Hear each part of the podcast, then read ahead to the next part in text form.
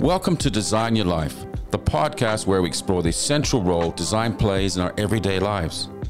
And how, if harnessed correctly, has the power to positively transform the way that we live, design better businesses, and sustainable solutions for the planet. We speak to creative entrepreneurs around the world about how they inspire their ideas to life and how they make it all work and the role design plays in their lives. I'm your host, founder of Frost Collective, and author of Design Your Life, Vince Frost. At Frost Collective, we are dedicated to designing a better world. Our specialist teams work across branding, strategy, place visioning, and wayfinding, solving problems with empathy and creativity to design experiences that benefit people, business, and the planet.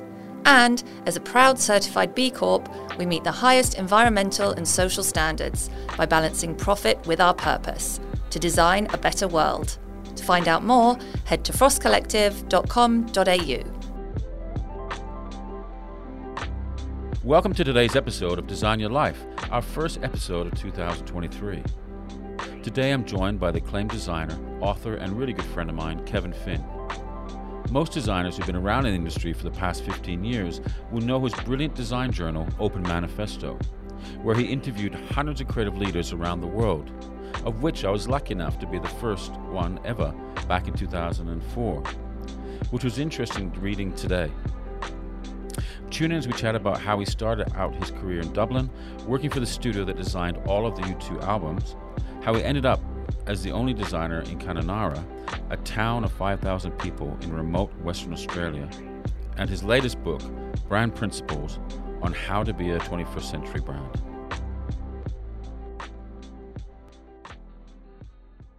Kevin Finn, welcome to Design Your Life. It's so cool to have you here.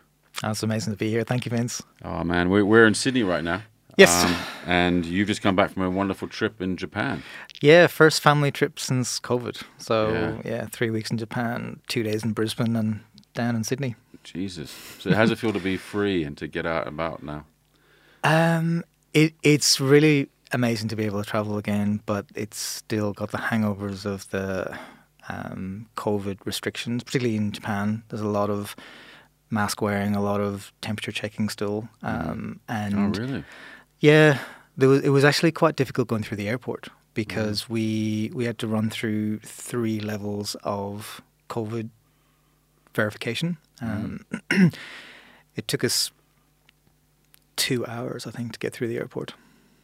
Jeez. I Yeah. went to New York and uh, London last month and it was just there was no restrictions at all. It was just like flying through. Well, Japan just only really opened in middle of October, 14th of October. Okay. It was crazy. We we bought our ticket to fly to Japan early October. Right. and we heard it was still closed, so we cancelled our ticket. And then we thought, let's roll the dice and just rebuy it because I'm sure it'll open. Two days later, it opened again, and we oh great, we can we can fly. Japan opened on 14th of October, and literally on the 15th, 16th, tickets to fly there doubled from what we'd bought. Wow. Just because it was open, people went Good timing. Yeah. Good timing and trusting your gut. Yes. Um, so we're, we've known each other for yeah. a couple of decades, Yep. I reckon. Yep. Um, and we met in Sydney. Yep. And uh, you're from Ireland. I'm Yep. from London. And we met in Sydney, funny enough. Is London a country? oh, hang on. Okay. All right. Uh, the UK. Um, well, that's part of. Yes. we're, we're all Yeah. we're all related. Okay. Yeah. But anyways, we met we met in London. Uh, oh God, now I'm confused. We met in Sydney. Yep. Um, around must have been 2004 or something. Yep. And um, you reached out to me. You were doing your Open Manifesto book. Mm-hmm. I was one of your first. It was the first interview I, Ah. I ever did. You've done hundreds since, Done a lot. or thousands. No, I wouldn't say thousands. Um, and, and it was it was really really cool. And I was like, you know, it was, it was, it was always I was thrilled to be able to have a chat to you. And what what what was really cool is when the manifesto Open Manifesto came out, it was kind of word for word. Like we had a very long conversation. And I'm sure this one will Mm. Yep. pan out to be one as well. And you p- published it like Yep. word for word. and I was like, most people would sense check that or, Mm. Yep. or edit it and um, you know maybe alter it in some way. But I thought it was Yeah. really cool how you just was just pure, very pure about that. it was deliberate. I mean, you could also say that it was naive and inexperienced, but I actually knew. I thought that at times. no, I knew because I, I was an avid reader of our field and, and the trade press and books and everything. And I always felt that all of the interviews and all of the stuff was quite polished. And I was interested in in authenticity, possibly before it was trendy to be authentic. truth, Yeah, just to say, well, how do people come across? And I, rem- I remember you saying to me when you read the transcript, you said, "Oh, gee, my mum might not be happy with my, my cursing," and I said, "We can take it out, but that that is how the conversation rolled." Yeah. And I think there's something beautiful about how people respond um, spontaneously to a question, and a lot of people said to me over the years that the the personality of people came through in the words Mm. um, because I wasn't trying to edit it to be polished. Yeah. Um, partly because I wasn't an editor, but also I didn't want it to be that way. I wanted it to be real. I thought also was interesting. You didn't show any pictures. It was just purely most creative publications show the work, and Yeah, you know the the words are secondary, but you put the words first, and they're true, Yeah. honest, unedited um, position away. yeah.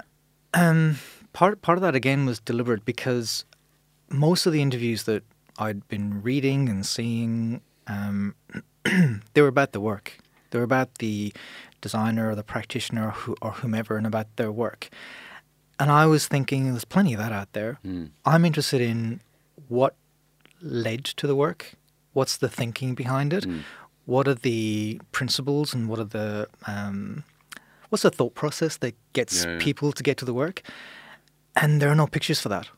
I mean, you could put scribbles in and notes and stuff, but then that again is to focus on the work. So I was very much about um, let's get a sense of the mindset behind it. Let's get a sense of who people really are and what drives them and what they're interested in, Yeah. which eventually shows up in the work. hmm We see enough of the work. If you want to see the work, go to their website. If you want to hear about what they think about the work, there's plenty of interviews. We don't hear about how people think about the world and then how that shows up in the work. And that was something that I was keen to do. Yeah, yeah. No, and they come across really, really, really, really well. And um, you know, my interview, I don't know, it was like twenty pages. there was a lot. There was a lot to get through. And uh, I read it recently. I was like, oh my god, I'm going to read this and see if there's anything in it that I regret saying or Yeah. that didn't come true because it's, it's been like 18 years, um, I think. Yeah, it's yeah. Um, but we're going to talk about your book in a second. sure. Big book here, brand principles. Um, It's not to scale. not to scale. Uh, we got it here, uh, a smaller, a smaller one, and it's available online. Um, really, really cool and exciting that you've done that. Um, still, not a huge amount of. There's no pictures, but there's illustrations. So very, very, um, very Yeah. rich with content and um, really, really exciting.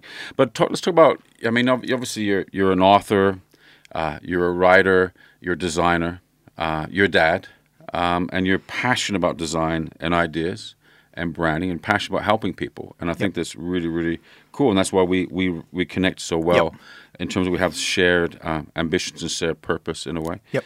And, and similarities with the podcast too. Kind of the podcast is about talking to people like you who and, and trying to. For me, I'm just intrigued by people, Yeah. how they think, why they get out of bed, what do they do, the tough times they've had in their lives, and how they've navigated that, the good times, and you know what makes people who they are. And, and at the end of the day, I, I keep saying that we're just humans trying to make sense of the world and trying to make it work Totally. in the best possible way. And design plays a massive part in that. Yep. You can design your life. You can design, uh, uh, I guess, a goal and a journey and how you might uh, might create that. But let's talk about you kind of your early career. How did you get into design in the first place? By accident. I mean, it's, it's a cliche for people maybe of our generation that um, we sort of fell into it.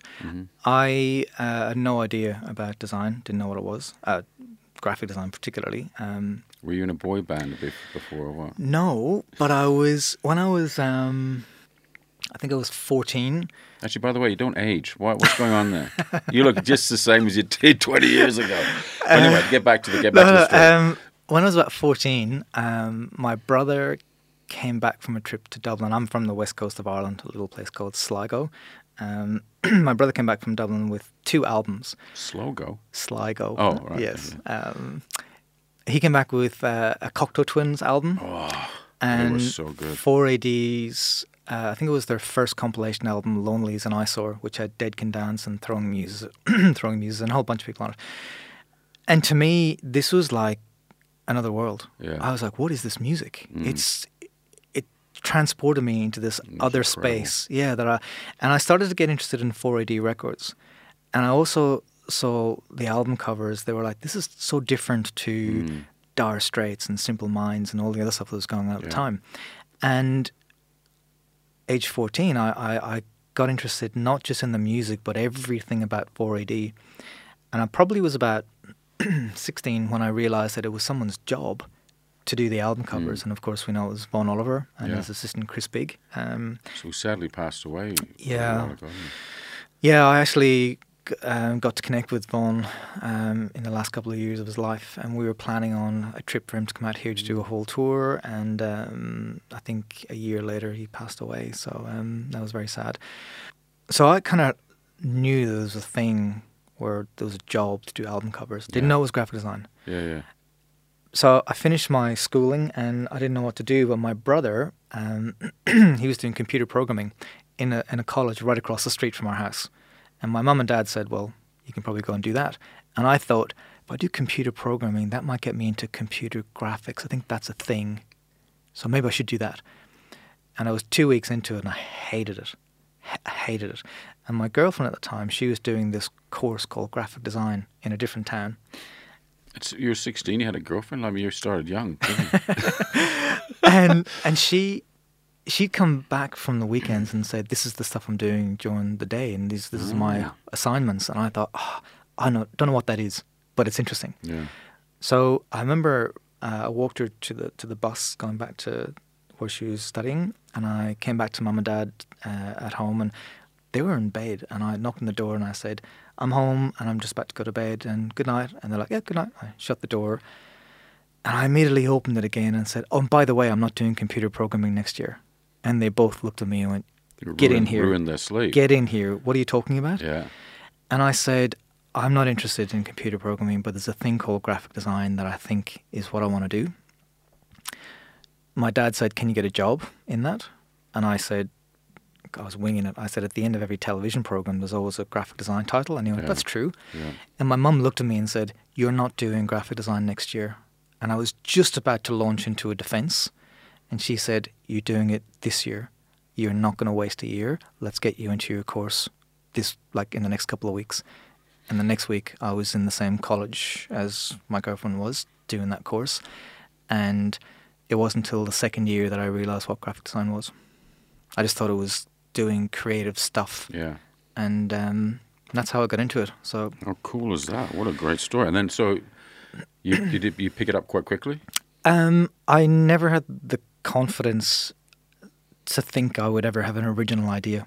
Yeah. Um, when I got my diploma, which was a three-year course, I remember graduating and saying, "I am not ready for the world. I can't go and get a job. I don't think I'm good. I don't think I'm good enough." I did a. You've always been hard on yourself. I think it's it's something that we suffer from. It's that imposter syndrome. Yeah, yeah, yeah. Um, No, I was the and and but I, I I thought it's I've got to, I know enough about it to want to give it a go, and I'll do my best. So so I did. So, what did you do after that? Well, after well, I went on did a year um, degree, uh, which changed my life actually, and how I thought about design. And then at the time, London was the mecca for design. So Mhm. I said, I'm, I'm going to go to London. And I went to London and I met up with Why Not Associates and I met up with Tomato and a whole bunch of people who were big at the time. And they all said, We'll put you on a freelance list. Uh, you know, we'll give Mm. you work freelance. Mhm. And I thought, I can't afford to be in London waiting for the phone to ring. So I've got two risks in front of me. The first risk is do I go to London and just wait for the phone to ring? Or do I take what I thought at the time was the bigger risk and go back to Dublin, which I did. And uh, and that turned out to be a, a good choice as well. Uh, I got some incredible experience in, in Dublin. But where did you work in Dublin?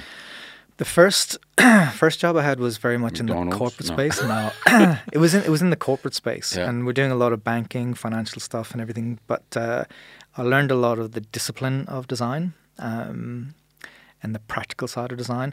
And what really changed for me then was my senior designer, the guy that was hired at the same time as I was, a guy called Chris O'Shaughnessy. He never treated me like a junior. He said straight up, "We're equals." which is incredible for like I was straight out of school, Mm. and he was an experienced designer, and he said, "We're going to work together as equals." and um, What you're going to do all the work, and I'm going to No. go down the pub. no, no, he was like, "We will have ideas together. We will critique Oh, each other. We will," and he he really nurtured an approach that I then held for my entire career Wow. so far, where I I always when I was working at, at Saatchi Design, I always would say, seniority doesn't win, experience does. hmm So if you're a junior and you've got experience in something, we listen to you. If you're senior and you've got experience in, we'll listen to you. Doesn't matter what your role is. Um, and I kind of learned that from Chris Mm. uh, in in Dublin. So I did that for a year and a half, and I I, I got worn out.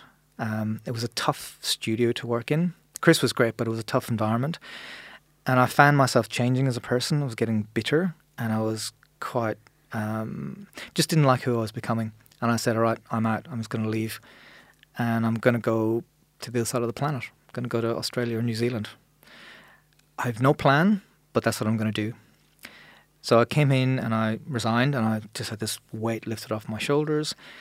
And about ten days later, there was a post-it note on my computer screen: "Call Steve." And I went, "Okay." So I called the number, and it's a guy called Stephen Averill, Steve Averill, and he said, "We have a job in our studio. We'd like to talk to you." And I'd met Steve a, a year previously and kept in touch with him. And um, I went for the interview, scared shitless, like really terrified. Four people in the studio, well, three and one uh, an available spot. Um, and they do all the work for U2. Mm. And they work with Elvis Costello, and they since work with Depeche Mode, and they were in the music industry. Um, and I did an interview there, and I remember it was about eight o'clock in the evening on my birthday. I had friends around the house, get a phone call, and it was Steve. He said, "We'd like to take you on as as, as our next studio person." Wow. and I was terrified and excited. I Mm. really didn't think I could do this. yeah. I thought, geez, these guys are incredible. Um, and then another life experience. Steve became a friend. Yeah. Uh, so we're still friends, um, and he treated me like an equal. Mm. And he treated me like a person, and he showed me the humanity around how design operates. It was it was really good. Yeah. It just made me think: Do I treat you as a person? I thought, how have I been treating you? And did, do you? Does that come across that people don't treat you as a person? Because the fact that you say that Yeah. must be you must No. encounter that over time, where Yeah, you feel like people are treating you badly or I, something. no, I think people can treat you where there's an angle. I treat, people can treat you like they want something or there's an expectation. And that's more common than we probably acknowledge. Yeah. And then there's people who just I treat just you. you on my podcast. yeah. but then there's people who treat you for who you are. yeah. And they don't try and say, you need to know your place. Mm. And he was very much about, you know, you're you're with us. Doesn't matter that you're Yeah, a junior or not. And I remember when I left, um, Steve said to me, "You can show anything in your portfolio, anything that happened in the studio over the last year and a half." Because you were in the room, even if you made a comment or you saw something, you were part of it. That's incredibly generous. Yeah, um, and he kept my position open for a year, which they never did. And he said, if you want to come back after a year, we're more than happy to have you. So So did Bono ever come in?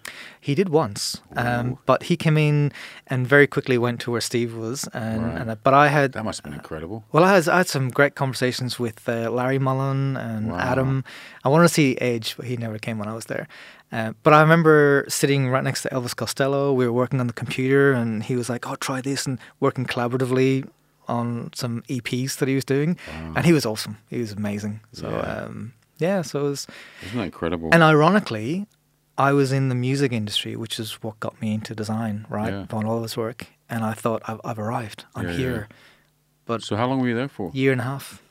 And then what happened? Because obviously, Uh, like, decided to move on. Yeah, well, what what happened was number one, I, I felt that I kind of achieved what I'd set out to do, and while everybody was incredible and I still loved Steve to bits, um, I could see my future ahead of me. I could see myself in the studio for ten years or longer, getting a house in Dublin, doing the whole thing, and just being where I was. and even at that Which age, is a dream for a lot of people. yeah, and and even at that age, I was 23. I was uh, I was thinking, there's a bigger world out there. I need to explore it. So I'm going to go to the furthest part I possibly can on the planet, New Zealand, and start there and see what happens. And that's what I did. Do you kind of self sabotage your lives at times? Your life at times? No, I, I do what I call taking considered risks. Um, and I also feel that if I get to a stage where I f- feel like I'm not growing or learning, I don't need something new. I need something radical to, Mm. to, to take me into another area where I'm totally out of my comfort zone or where I don't have control of where it's going to go. And then I have to decide can I make it work? How do I make it work? Yeah. How does this change me as a person? Yeah. Um, and that to me has been probably specific through my career is taking considered risks, if not in my location, but in the work I've done and the, Yeah. the ways I've tried to do things and just step outside my comfort zone. It's interesting you say that because I guess we're we both travel a lot Mm. uh, separately, but my travel has always been, I guess, instigated by an opportunity. Mm. So I don't go right. I'm going to New Zealand. I've, I don't know what's going to happen. I'm going to go Yep. to, like I'll find a job, whatever. I don't. I, I go. Someone approaches me about an opportunity. I consider it, uh, analyze it, and then and then either do it or not do it. And that's what takes me into different different, different directions. See, that's a smart way to do it. And I'm not smart. Yeah, but being being consistent Yeah. at wanting to do better, wanting wanting life to be better, wanting to do better things, or just to um, grow. learn. Yeah, exactly. Grow. Um, I, I remember, um, you know, there was a point in in my life and in my career where I, I said, I need to invest in myself, Mm. and that is in knowledge. That's in growing, Yeah, um, and that can only happen if we do something, feel like we fill that box, and then do something else, and not something similar, but something you know Yeah. quite different or quite um, challenging. so you moved to New Zealand. Yep. Something happened there. Then you end up in Australia. Yeah. Um, Yeah. At Saatchi Design. Mm. Uh, Yeah. creative director there, or Yeah. joint creative director Yeah. there, which I think I met you a few Yeah. times on projects as well there. Yeah. Um, And then you made that big move to Kununurra, which is That's radical. Yeah, that was radical. And and, and I was like, Yeah. what the hell? Yep. Why are you in Kununurra? Yep. Which is a population, just for the audience, a population of about five and a half thousand people. Yep. And I remember, you know, I was I was kind of amazed by that. And like I think a year or so later, I had a client pop up in Kununurra of all places. Um, this was Marilyn. Mm-hmm. And also, were- and also for your, your listeners, it's a ten-hour flight from Sydney. It's Yeah, not like it's it's, a long way. it- it's it's at the top end of Western Australia, and uh, it's Kimberley's is beautiful near the Kimberleys, It's- and it's just a spectacular place. yeah. And the next nearest urban hub is a one-hour flight in either direction. yeah, So it's like living in London, and the next sort of urban hub is Dublin. Nothing much in Yeah. between. Oh, I was working with Marilyn Paspaley on. We had the opportunity. We were doing the NT Northern Territories branding and uh, advertising at the time, and we had the opportunity to help them brand um, Kakadu, which was really exciting. And they said, "Hey, I'm going to do a new hotel in Kununurra and in Broome, and uh, we'd love you to kind of look at that." I said, so I won the job, and I got to Kununurra and walking around, going the vill- the town. Nobody was around at the time. Yep. I went, hang on a minute, this is where Kevin is. So I called, I called you, Yep. and thinking, hey man, I got a client in Kununurra of all places, I- I- and it turns out to be your client, Yeah. or was your client? It was it was it was it was it was Oh, crazy because I felt terrible. No, no, because I remember this. We were just talking previously that I remember this like as clear as day. Um, my phone rang and, and it was you, and you said, "Hey, where are you?" That was the opening line. Yeah. I was like, um, "I'm in Kununurra." Yeah, but where in Kununurra? I just walked out of the post office. Oh, great! I'm next door at the there golf was a post club. office. Yeah, there was there was there was like a country club golf course thingy Yeah. that, that was a hotel, and uh, I was like, "What the hell are you doing here?" Um, and you ended up working with the the business that I fired after three weeks Yeah. because I just think didn't think it was a good fit. Um, No. And you're like, "Oh my god, have I stole someone from you?" I said, "No, no, Well, no, no, it's like you fired the only possible client in the village. yep, yep, well, that's kind of like that. You would do that. I would never do that. I go, you know, I'm just going to persevere and make it work. But No. I'm thankful for that. Thank you for um, for, for allowing me to have the opportunity. My, I was guilt ridden for days and days after that. So you've been prolific with your writing. Um, you've done things like um, a whole bunch of things, like obviously the manifesto and the new book. What, what was the kind of the what's what drives that? What drives the kind of your motivation to document things or to interview people or to create a book? There's plenty of brand books out there. What's the difference about your book on branding?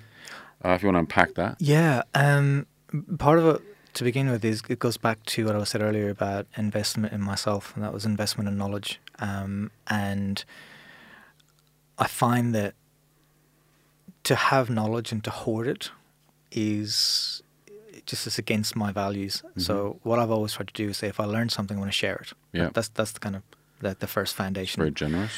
Um, with the book, there was sort of three main pillars that uh, I wanted to share. Um, one was um, that there's a bit of a myth, I find, a myth in our field, in the design, graphic design, branding space, where designers will say, you know, we build brands. Mm. And I've always struggled with that because what we do is branding and it's the businesses that will build their own brand. I find it misleading from our field. I find it almost dangerous as well for some of the businesses. You could kind of fall for that and think Yeah. that they'll just do a, a branding thing and oh, we're done. We're a brand.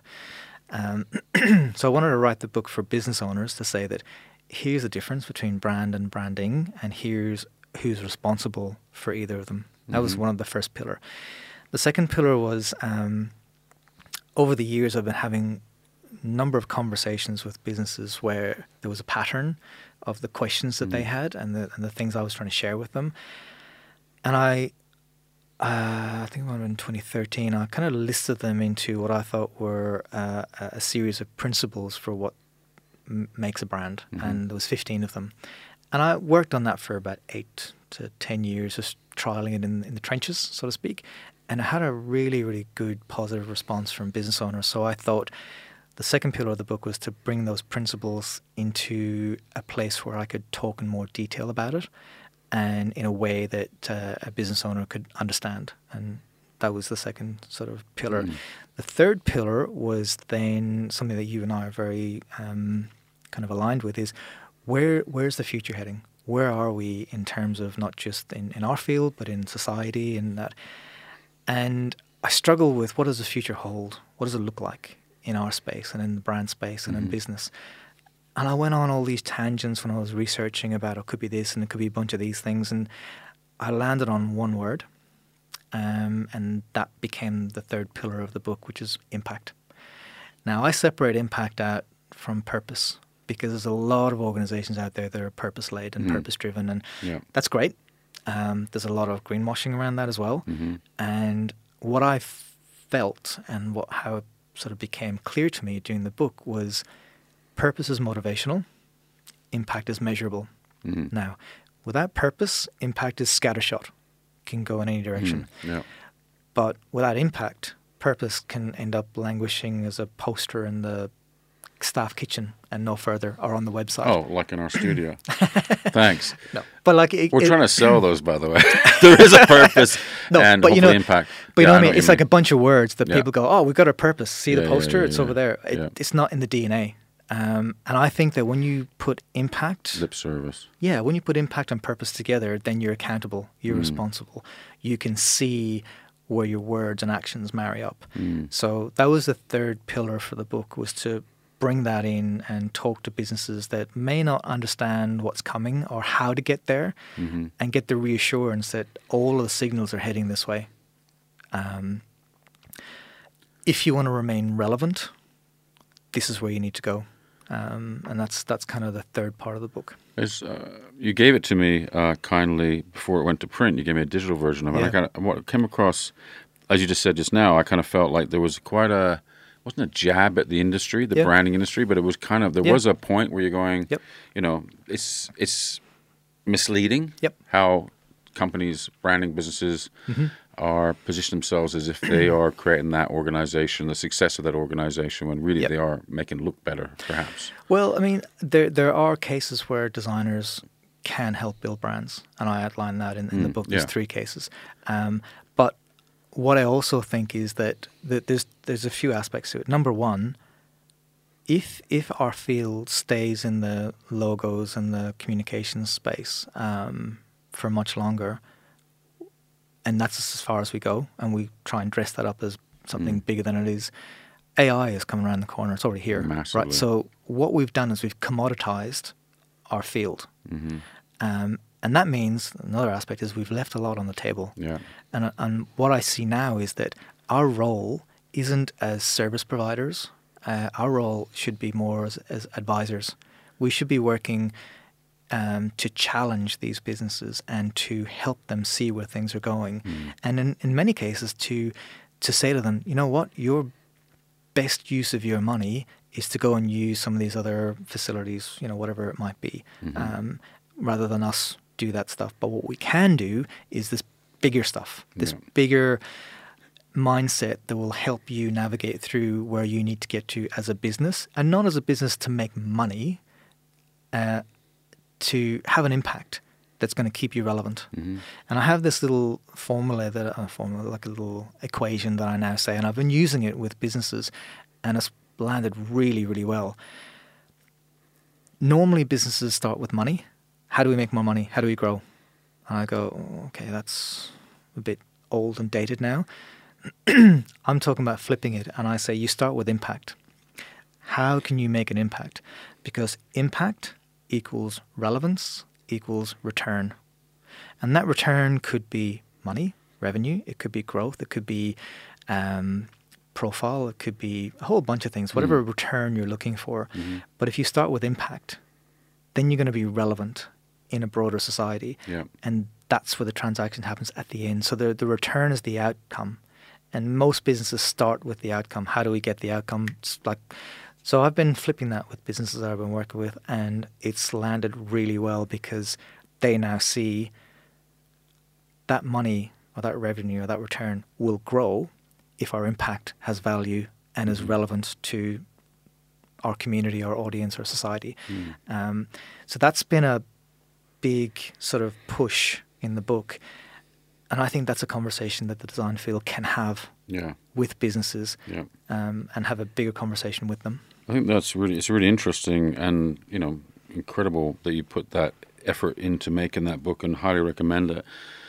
The business of design is also a real interesting subject too because Mm. obviously a lot of people who are doing branding, uh, apart from the big Yep. corporate organizations or the big media groups who have, are really well established, got Mm. massive amount of backing behind them, um, and a history. Is a lot of the design companies, smaller design companies doing branding are Mm. um, it's a generalization, but I mean, just just knowing through running a business for 27 years now, I know how hard it is to run a business, Yeah. let alone a design company Yeah. or a branding business, and and constantly learning how to improve that, how to make it a better business to enable us to do better work and serve our customers better.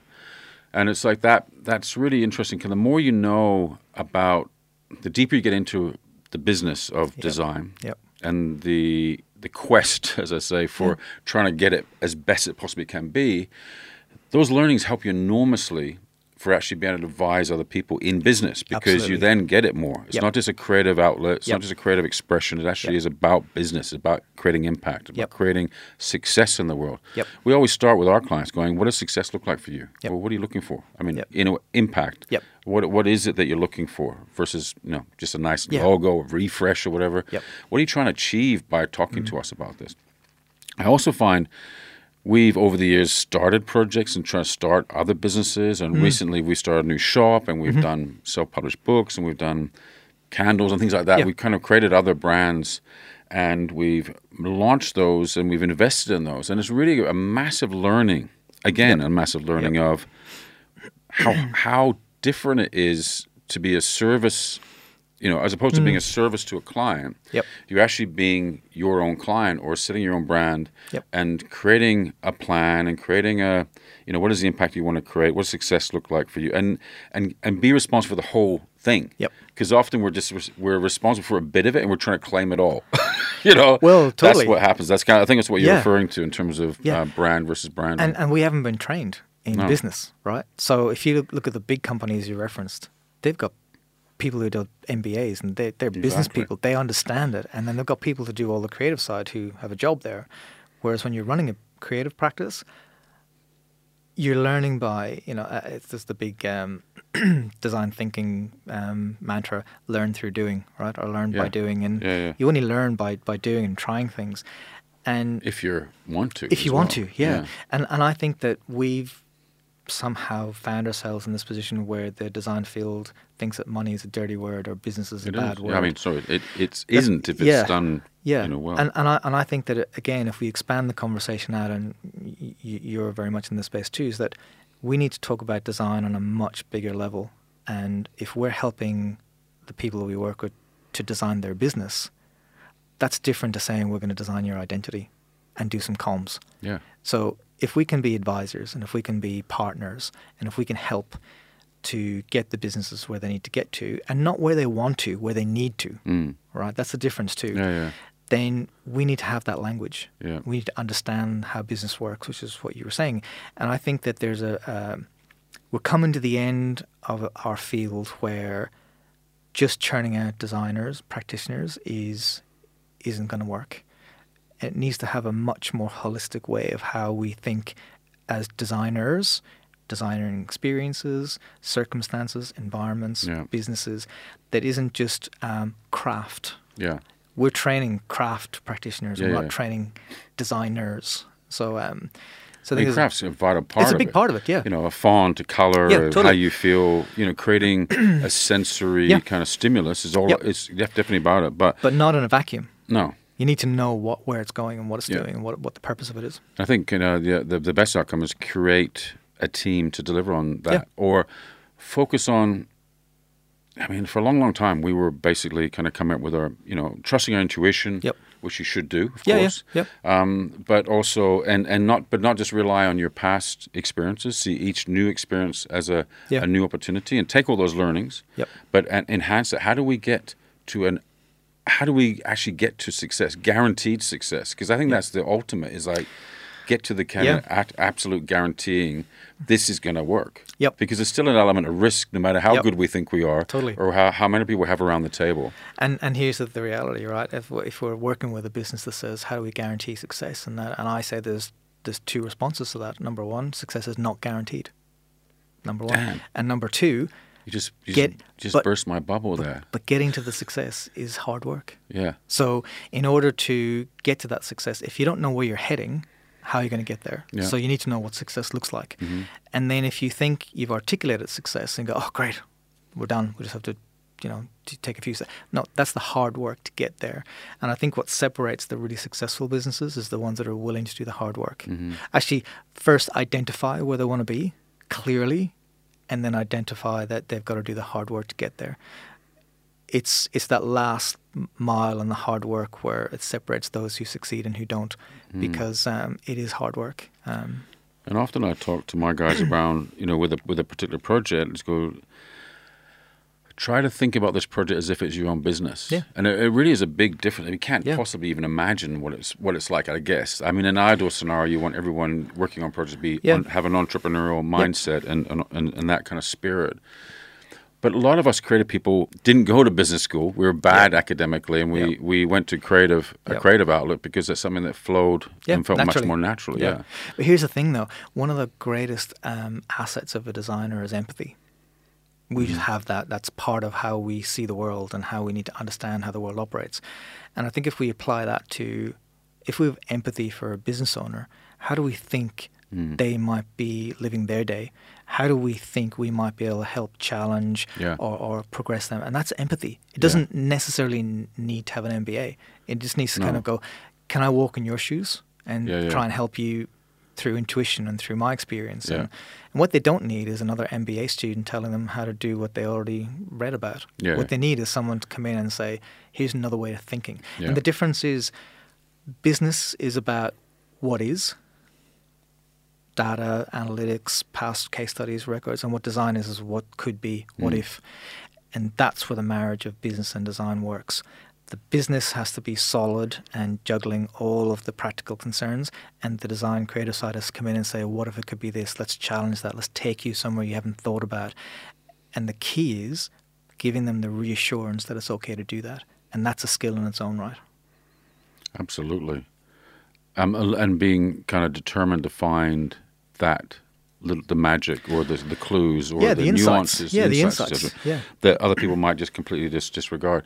You had an incredible opportunity. I'm so envious of. and I didn't steal your client, Edward De Bono, Yeah. who's an amazing guy. Sadly, passed away last year. Um, you, you helped him with his brand and his, his books. I mean, the guy's published 85 books uh, Yep. in Yep. 45 languages. Yep. Um, incredible guy, massive kind of about the creative Yeah. uh, six hats and lateral thinking. He's the godfather of design thinking. Incredible man. Um, And as I said, sadly, he's, has passed Mm. away. But his, his books and his influence has, has lived on. I don't think people in the in the creative industry really understand the value and importance of him and the way that he thought and, and his Yeah. books, etc. But you got an opportunity to meet Yeah. him and work with him, Yeah. design his books. Um, Yeah. do you want to talk about that? Yeah, that was that was interesting because I was working with the um, the management company for the rights of his work. And that meant that I had to work with him as well a little bit, but I was working mainly with the CEO of that organization. And what it ended up being was he'd never had a cohesive visual language for his work. So what it ended He didn't value creativity.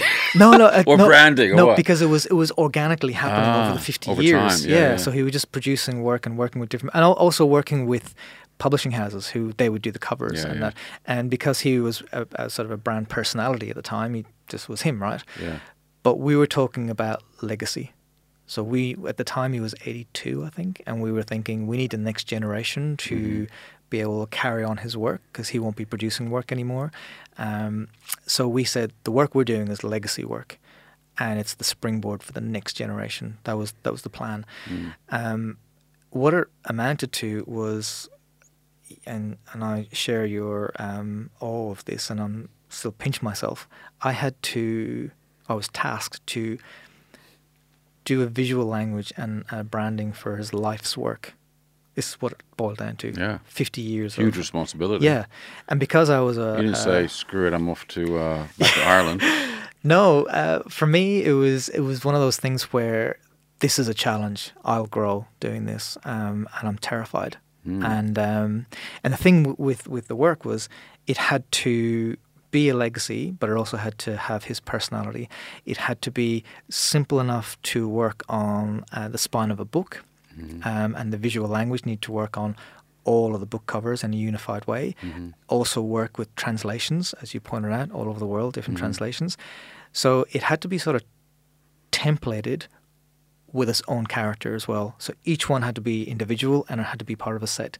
And there was 54 books. We had to narrow it down from 85 to the Oh, 56. yeah, wow. Um, and um, part of that too was um, he's a very he was into puzzles and fun and how we think because his whole life's work is really thinking as a skill and creativity as a skill. Mm. You can be taught it. It doesn't have to be just natural. You- Mm. You can have it naturally, but you can also be taught.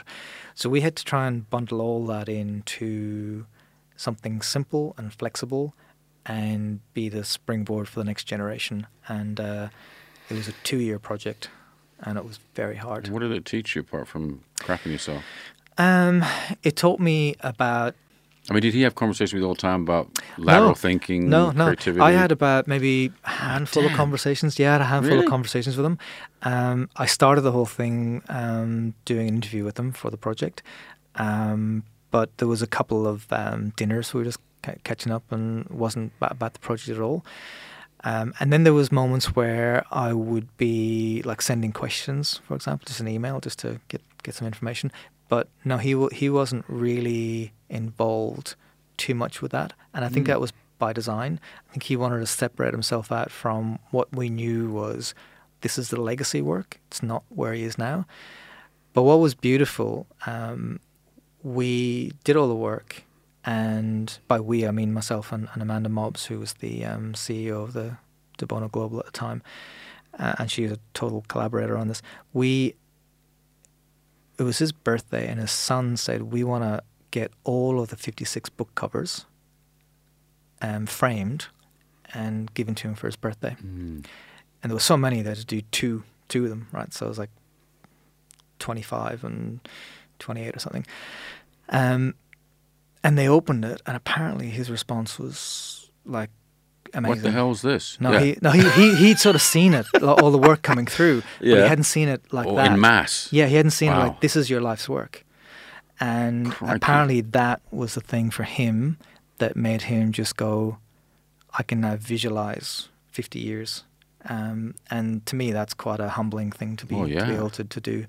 Um, He didn't go. I'm not sure about that font you used there, Kev. no, no, they were they were very. Um, I'm joking. No, no, but the, but it was But- it was interesting. They were very much about. Um, we'll talk about some of the work, but generally, once Amanda and I were confident that what we were putting forward was the right thing, it was more a case of this is what we're doing. Do you have any concerns? And it was carry on. What was the link with Australia though? Because he's obviously here quite a bit too, wasn't Yeah, he? Where his office was based here. He had a Out of Malta originally. yeah, yeah, yeah. He he he had a. There was some. If we're talking markets, he, one of his biggest markets was Australia. There was a, a response in this Hmm. country for the work he was doing, which meant that he would come here regularly because there was a response. There was a, a market for it. There was an audience. Um, so much so he had um, like people here who were stationed here. I mean, De Bono Global was based out of Sydney. Yeah, You know? I mean, obviously he was going around the world at Yeah. conferences and lecturing Yeah. and stuff. I mean, he he did, as I said, eighty-five books in his lifetime. Um, you've done two this year, so are you, are you on your? I was like, eighty-five books seems a hell of a lot to, to achieve. I Yeah. mean, they're relatively small, but they're really important. Um, are So you? you are two you a year, maybe? Huh? yeah. well, is that what's happening here? You go, Uh, that's my model. No, look, That's I my impact. The Open Manifesto book was a compilation of 15 years of work over Mm. eight journals. Yeah. Um, so that's a 15 year project, and we Yeah, yeah. got eight journals and one book. So Yeah. that's that's a pretty it's a lot a lot, but it's you know 15 years. It took a year and a half to pull together um, to get the anthology. The Brand Principles book was a three year writing it, and a year and a half just trying to edit it and get it published. That was a four and a half year project, really. Um, I immediately could see a sequel to the Brand Principles, which I'm keeping off my table for the moment. Mhm. But I do think that there's a sequel coming on that, and uh, I'm keen to do that. Mhm. Um, and I think I'm at a point in my career where I I seem like I'm gravitating towards how can I share what I've learned in a way that is consumable Mm. and is practical Yeah. and is useful, has value. Through doing the brand principles, I kind of coined my own purpose, if you like, Mhm. um, and took me about two years to figure it out. Actually, it's very simple, and it is um, to have a positive impact at scale. So that's kind of where I'm pointing towards now, and I think having a book and like a podcast that you have here and Design Your Life, Mhm. that allows it to scale. Whereas if you're in a room talking to a small audience, it's contained to that. Yeah. So I think now I'm I'm moving more towards how do I scale a positive impact and and um, books are part of that. I think or content is part Yeah, of yeah, it. absolutely. I mean, I think that, that you, you're kind of taking a more, I guess, academic route in some regards. I mean, you still got your design practice, right? Yeah. You're still doing yeah, and, and I. I think it's interesting that we think of it that way because as visual designers, we think anything that's written in a book format is like academic, and I actually think um, we should be very much about reading as well and, and, and consuming that kind of knowledge. yeah. And with the brand principles, that wasn't written for our field. It was written for business owners to be better equipped to have conversations with our field. Mhm. And what I'm learning is that our field is resonating with this book because what I've been told is it's giving them the language that they can use Yeah. to talk to businesses. Mhm. So for me, it's been a really interesting and, and humbling experience where I wrote it for the business world to see if I can get them to help the design field. And what I'm seeing is that both sides of that equation seem to be learning from this to have a conversation that articulates where things need to go. Mhm. Um, and that to me is probably my, my biggest ambition. That's really cool. And, and and for what what in terms of brands that are doing it right, we talked about Hmm. obviously the brand principles that you set Yep. and how to the difference between brands that are are not getting it right, or Yeah. I guess creative companies or brand branding agencies who Yep. are saying that they're branding when they're not. Like you mentioned, you had three examples. Just give me one one example that is what you mean by Well, I think when it's right. Yeah, I think there's there's um there's a really good example that I've got in the book about a, a, business that has become a brand and they're doing it right, and I'll touch on that in a second. But where I think um, designers can help build a brand, and there's the three cases. One is um, if they're long-term partners, like with with you, you'll have ten-year relationships with Yeah. organizations, and that's a long-term partnership where you're involved on a regular basis to Yeah. help them build where they're going to go. So I see that as one of the roles a designer can Mhm. have to build a brand. Another one is if you're the founder of an organization, Jack Dorsey of Twitter or um, Mel from Canva, designers who created their own businesses that have Mhm. become brands because they're doing it every day and they're using the design skills. Yeah. The third example is if you're in house, working every day in house on, on, a, on a business. If the business allows you as a designer to have a seat at the table, then you're in a position to help build that brand. Mhm. They're the three cases where I think designers Yeah. can. Anything outside of that is marketing, identity, comms. It's not building brands. Mm. Whereas, more of aesthetic. yeah, it's more of how, how do you give the tools and the platforms in order to help you build your brand rather than us doing it. hmm very briefly in the book, there's a great case study of a gentleman called uh, Michael Lastoria who set up a. He's ex advertising. He wanted to get out of advertising and, and just set up a new business entirely in a different sector. And he set up a pizza shop called &pizza. He had no experience in in the this sector, hospitality. Um, he opened the business with the highest cost of labor, highest cost of ingredients, everything. He wanted to get the best of everything, and he was terrified. But he went out and he started in Washington D.C. Um, but the difference there was he built into the business. He wanted to give his staff a living wage, and in America, that's a big thing. Mhm. That's huge. And he said, "You're not going to live off tips. You're going to have a living wage." Mhm. And that was the thing where he said, "That's where our impact is." Six months later, word got out. There's this cool pizza company that does really good pizza, but they're paying a living wage, and the queues went round the corner. hmm So they were supporting. Cut a long story short, that then ended up being 35 restaurants around the country in six markets, I think. Um, and then the government shutdown happened in America. And he said, anyone who's furloughed from government, come to us, free pizza for you. We're gonna, we're gonna. You supported us. We're gonna support you. So they put their money where their mouth is and said, Mhm. "There you go. We're gonna give you free pizzas." Mm. Not only that, he has been campaigning. He's been in Capitol Hill for a living wage. So where I see it's working is that it's not we're running a business and we've got some good ethics. It's we're going to identify where we can help the community who helped us. And also, we're going to go out and because it's in our DNA, we're going to campaign or we're going to do everything we can for what we believe in. And we will not make a decision if it counters our beliefs for money or anything else. We're just Mhm. going to stick to that. And I think &pizza is a really good example from a zero start from nothing business to a 35 shop, what's now, I think, a brand in, in, in America, built on genuine values, ethics about living wage and sticking to that and making it part of your DNA. Yeah. I guess the, the founder of Patagonia is a similar another another example of Yeah. that. Yeah, and what I've what I've found writing the book was that we need other examples that aren't just Patagonia because Mm. people are now Yeah. like, oh, it's Patagonia, great, and Yeah, they're big, and the, and I think what what I found with the research with the book is there's other businesses and other business leaders who are maybe not building their brand around this, but it's becoming more evident in what they're Mm. doing, and that's where the signals are heading. And I think what we have to do is not bash some businesses saying that's not enough. You should be doing more. I think what we should do is say, I'm really glad you're doing this. hmm This is a great start. Yeah. How do we encourage you to keep going down this path? How do we reward you for that? Yeah. Because it's easy for us to sit back and criticize because it's not a Patagonia or it's not a Yeah, pizza. Um, But I mean, all, all those all those projects are an idea, Mm. an idea that's popped into somebody's head, or something that someone's seen as a as a gap in the market, or But I think in, in some of these cases, I think with um, with Patagonia and with &pizza, it's it's less about an idea, more about a belief. Mhm. It's a belief that we can do it a way that isn't being done, or it's a way we can do it better. And that's what design is all about. Design is about how do we improve upon what's there, yeah, or how do we create something new.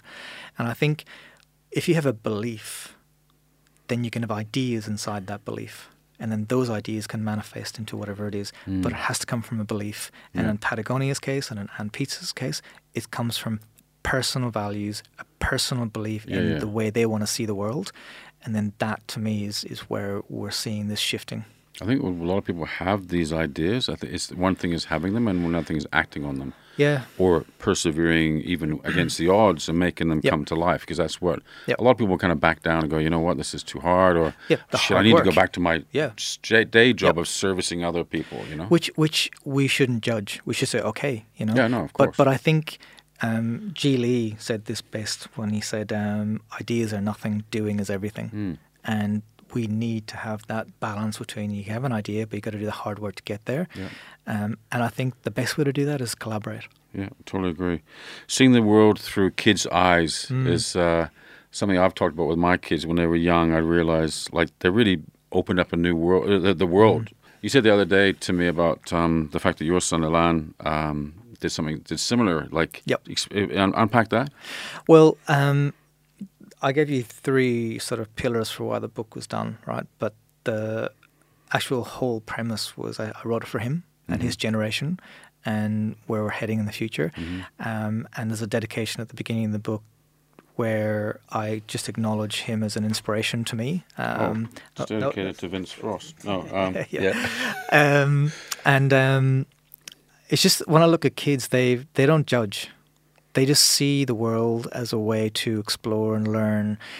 And what I love with with Ilan particularly, um, we'll say to him, like for school, do you want to do volleyball? Do you want to do tennis? Do you want to do debating? Do you want to do robotics? What do you want to do? He said, I want to do them all. Mm. Like he's just he doesn't judge himself and think I can't do it. He doesn't say maybe I shouldn't do this, maybe I should do that. Um, he goes into everything he does, and this is lots of kids, goes into everything he does and he does his best. It's about learning and about growing and about just experiencing. Mm. He doesn't judge himself or others. And that to me is how I try and see. Yeah, yeah. He might change. He's 11 now, right? So Yeah, 16, yeah. he might change totally. But Well, that's that's kind of how I've, I've been inspired through him.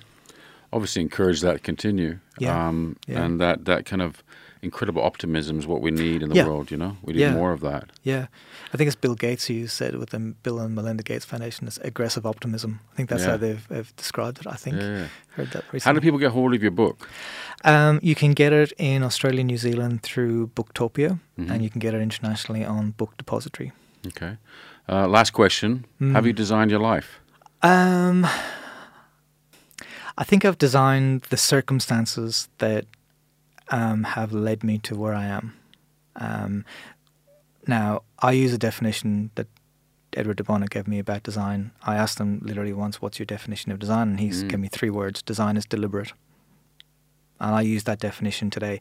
It is a deliberate series of choices to an outcome, and we do it deliberately. Even if we're lazy about it, we're deliberately lazy.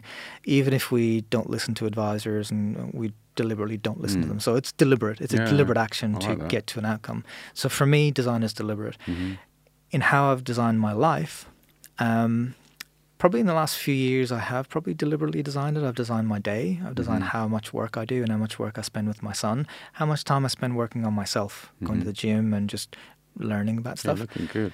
Uh, um, but I think more often than, than that, through my life, I think I've designed the circumstances or the permission to take considered risks. So if I design my career to take risks, I don't know what the outcome's going to be, but I've designed the circumstance for that. And each considered risk I've taken has led to the next considered risk. So possibly design the framework of Mm. my life, but I'll leave open what happens in that framework to Mm. Whatever else going Well, on. it's interesting because you create that, I guess, uh, um, you close a door to open a door that's, you don't know what's behind it. Yep.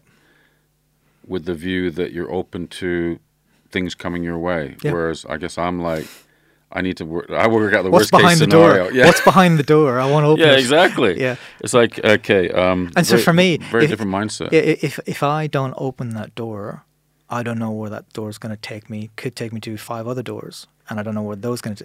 if I need if I know where those doors are going, to me it's it's predetermined, and I think that personally for me is is a way that I don't learn. So I need to design the framework to allow for these chances and opportunities Mm. to happen that I don't see or haven't seen or haven't anticipated. Um, and that to me is kind of where I've designed my life is the Mm. framework. I Yeah. think. Designer's response to that would be, "Does it have to be a door?" I know. Anyways, Kevin Finn, it's been so cool to catch up with you. Oh, it's been a Um, thank you so much for making your way down from Brisbane to see us today. Yes. Um, yeah, cool. Well, thank you so much for having me.